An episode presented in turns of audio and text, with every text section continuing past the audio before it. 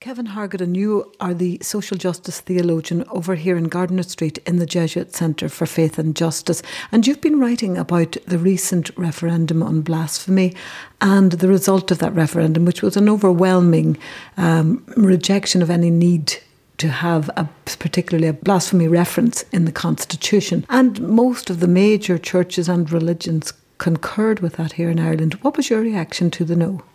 It was very unsurprising I think that uh, a lot of people on the street probably were surprised to find that the Constitution had a clause at all about blasphemy.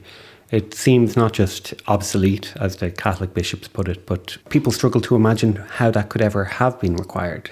Um, so I, I'm unsurprised by the success of the referendum, and I'm unsurprised by the size of its uh, its success. Do you think it's a good result? Yes. Um, I think that it's a good result from theological grounds. I think it's a good result for uh, people of faith. Uh, the blasphemy clause and its associated law from 2009, whether it was intended or not, certainly wasn't the intention of the drafters of the Constitution or Dermot Ahern in 2009, but th- those laws did give support to regimes around the world who are engaged in persecution. Um, so, if for no other reason, that's a very good justification for getting rid of it. So, you mean people who uh, would protest against, say, radical Islam and then were imprisoned because of that? Yeah, or even uh, there are ongoing cases in Pakistan where um, conversion to Christianity is often treated as a crime. The same occurs in Iran and elsewhere. And our laws were unintentionally justifying uh, these legal regimes elsewhere that are used to oppress people. Is there any justification, though, for people who might say, well, look, let's take the North, for example, at the moment, there's a story running where a group of 10 people dressed up as Ku Klux Klan members and did their protesting with their cross outside of an Islamic Cultural Centre headquarters there. Now, they can be prosecuted under incitement to hatred but it's really a religious statement they're making, isn't it? Yeah, and this is an interesting aspect of this uh, bigger conversation. Uh, it's probably more detailed than most people were able to pay attention to, but the referendum came about because the Constitutional Convention recommended it. But they also recommended that the clause in the Constitution relating to blasphemy would be replaced by a robust law against the incitement to specifically religious hatred. Now, there's no moves afoot to, to write that law and to put that into practice. But events in the north and events in Pittsburgh over the weekend demonstrate that it would be very, very wise for the Irish political establishment to start thinking about how do we protect especially religious minorities. Um, because freedom to express your religious identity is as fundamental a right as we have. And I do worry that um, in the current climate, that kind of conversation would get lost or easily muted in Ireland. So, what value do you think would it bring to have that law specifically saying this was a religious hate crime as opposed to just a hate crime? Well, for one thing, it, it might actually get prosecuted. Um, hate crime laws fall under a similar. I, I want to speak carefully here um, because I don't want to be seen as somebody in in the in the prevalent camp that thinks that hate speech should not be a crime. But those laws are often so broad and generalized as to be effectively meaningless. Um, nobody really wants to prosecute them because then you end up in a slippery slope situation.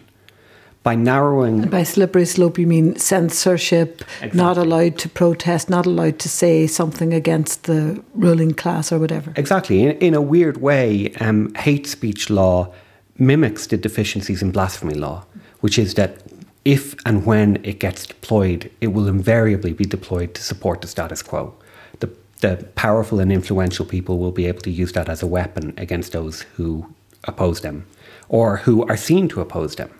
Um, so, by writing a law that particularly protects uh, religious expression and religious identity from the kinds of harassment harassment is too small a word.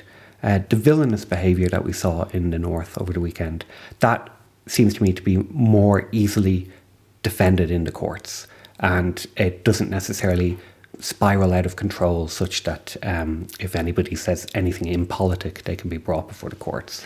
That's an interesting point because in the north it gave rise to a debate public debate on radio, and there were people calling in saying it was a bit of harmless fun. It's Halloween, they're dressing up, you know, get a sense of humour. I mean, the mind boggles. Um, it is Halloween, and uh, I have a sense of humour, uh, but the Ku Klux Klan are not a fictional entity. They're not even a thing of the past. People of colour in Ireland are subject to habitual and systematic racism. International footballers are victims of it, never mind uh, ordinary, decent Muslims on the streets of Belfast. So, our legal system needs to protect those who are liable to be oppressed and marginalised. And that kind of speech demonstrates, if nothing else, that we need these laws to be written with care and with speed. Um, because if that is a common, commonly held position out amongst the hoi polloi, then undoubtedly what we're going to have is similar situations arising on the streets of Dublin or Limerick or Cork. And uh, for me, as an Irish citizen in this 21st century, pluralistic, welcoming, inclusive state that we're all very often so proud of ourselves for having, um, I want to be sure that the Sikhs and the Muslims and the Jewish community and all of the small religious uh, communities in our country are safe and protected and are able to flourish. That's part of the common good. So, as a Christian theologian, I would A, wholeheartedly support the removal of the blasphemy clause, and B, look for robust laws to be drafted against the incitement to religious hatred. As a Christian theologian, do you think you can blaspheme against God. Meister Eckhart, who was the, the Dominican um, follower of, uh, followed on from Thomas Aquinas, chair of the order, wonderful philosopher, writer, he said that to utter any sentence about God is to blaspheme. So we're all blaspheming when we describe or say. I mean, he was trying to hold that utter ineffability of and the unspeakability of the totally unknown holy other. Nonetheless, the, the argument has shifted from blasphemy against God to against the people who speak about it. But as a theologian, what do you think on that? Um, a more contemporary exponent of that view would be Wittgenstein, who said that where we can't speak, we should remain silent. Um, I think that there, there's an essential part of Eckhart's insight that we need to uh, to hold uh, always in the front of our minds. Um, our speech about God is always broken, is always insufficient, but we must speak nonetheless. So, what is blasphemy from a theological perspective? It is taking the Lord's name in vain. That doesn't mean that the guy at the St. Patrick's Athletic game that I go to on a Friday night who swears is blaspheming. But he might be blaspheming if he stands up as a pillar of his parish church and talks about the importance of the gospel in terms of private individual spirituality and doesn't care a jot about social justice. So, blasphemy is when we um, construe God in public in ways that are diametrically opposed to the reality. Now, of course, none of us get God right, but many of us are very intentional about getting God wrong. So, would you say then, looking at Ireland today, and we talk about Jesus and caring for the homeless, the least of these, my brethren, and yet we have 4,000 children uh, homeless, as you've pointed out in one of your writings, you would say that's a blasphemy. Uh, yeah, I, in that um, in that particular piece, I was quoting uh, the great Lutheran theologian Dietrich Bonhoeffer, who talked about um, these uh, pious types, these uh, people who know all the correct answers to doctrinal questions, and yet who leave leave the hungry starving uh, when they have the capacity and means by which to fill their bellies, and choose instead uh, to satisfy themselves with getting the answers right. Um, so, to the extent that the Irish Church um, thinks that homelessness is not a central concern of our mission, I think the Irish Church is is running the risk of blasphemy. Let's put it that way. From a theological term, yes. in terms of God, yeah, it and wouldn't have the legal implications, obviously. No, I think that that uh, when you shift it to the legal, you're trying to make the things of God into the things of men, and ironically, that is the classic blasphemous move. Um, so I'm not at all in favour of trying to codify what it means to get things right and then put them in, put those correct principles into the constitution or into the law. Uh, Christian ethics is much more complicated than that, M- much closer to jazz, which is improvisational in nature, than it is to a classical Baroque piece that can be written down once and then repeated um, ad nauseum at all times. Um, so, but blasphemy, I think, even if it's no longer part of the Irish legal code, it, it should remain part of the Irish ecclesial conversation um, because ultimately the things that we believe about God are going to determine our politics. Right, truthful, and accurate speech about God is the fundamental act of the common good. If we get God right, everything else will follow. Um, if we listen and hear God's word and then are able to repeat that in our preaching and in our service, then that's the job of the church. So blasphemy should still be very relevant for Christians, and Christians should be relieved that it is no longer relevant for the judges and the lawyers and the Gardaí. And finally, you touched on this earlier, but I do think it's an important point, and this is the liberal agenda around freedom of speech and how far one can go with that. So, when people talk about God, there is there an argument to say, well, we don't know whether or not there's a being there. So really, it doesn't matter what you say because nobody can prove there is such a being. So really, I can I have a right to say whatever I want to say. I'm an agnostic. It doesn't mean anything to me. I might as well be talking about a square circle. And yet, on the other hand, in doing that, people can be incredibly offensive um, to the sensibilities of people who believe deeply in a being. I don't want to appear callous or uh, careless around people's feelings. But in the famous love chapter in 1 Corinthians 13, we read, Love takes no offence.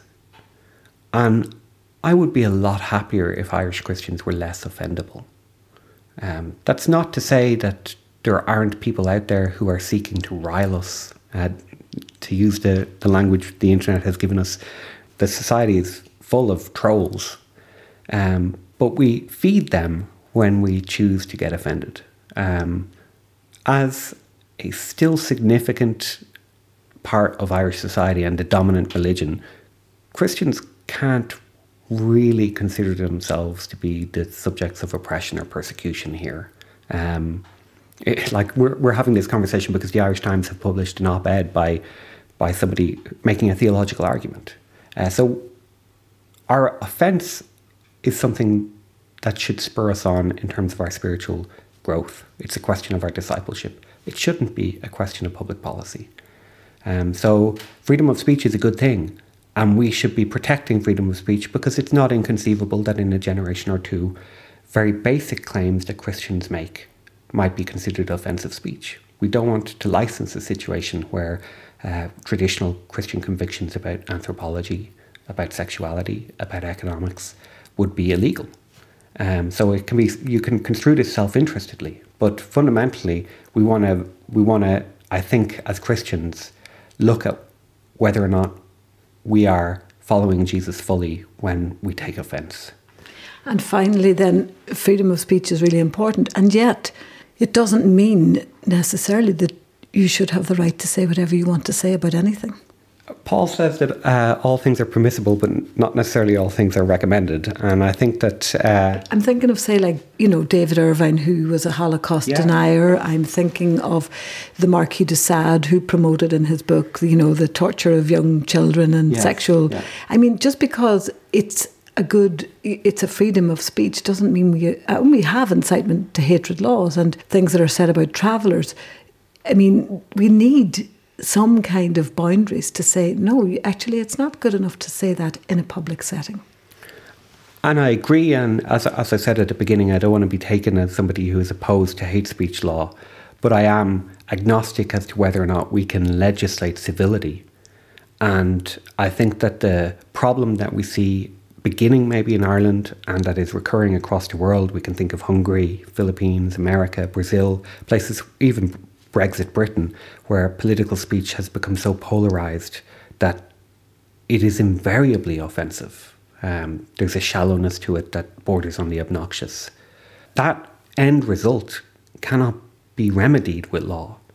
Uh, there needs to be a public space where difference is respected, not just obliterated in, in, in kind of agonistic dispute in, in in the kind of very aggressive conversation that it seems the Irish media wants to incite every time they have a debate or a discussion. Um, so the problem that you rightly identify, for example, if a presidential candidate speaks with shocking disregard for the traveller community, that problem won't be remedied by a hate speech law. A hate speech law clumsily implemented will only strengthen such speech because he will be celebrated because he's the guy who's willing to say what everyone else is thinking. Uh, Christians, therefore, need to um, both on a, like on a basic parish level be habitually practicing the kind of speech that tolerates difference and disagreement, um, so that there are at least some places left in the public square where we don't just resort to to stark divide. Um, I don't know if I'm making sense here. No, no. Um, but uh, all of this for me drives us back to uh, to the need for the Christian church to be a very real and tangible expression of the different way that Jesus calls us to. So in Glasnevin and in Leixlip and in Westport, there are little church communities where people can be trained in how to speak with one they disagree with uh, in a way that maintains relationship that's pretty close to what the gospel is. And uh, to whatever extent we are not doing that, then we are culpable. And I just don't think that law is the solution there. Uh, love is going to be the answer.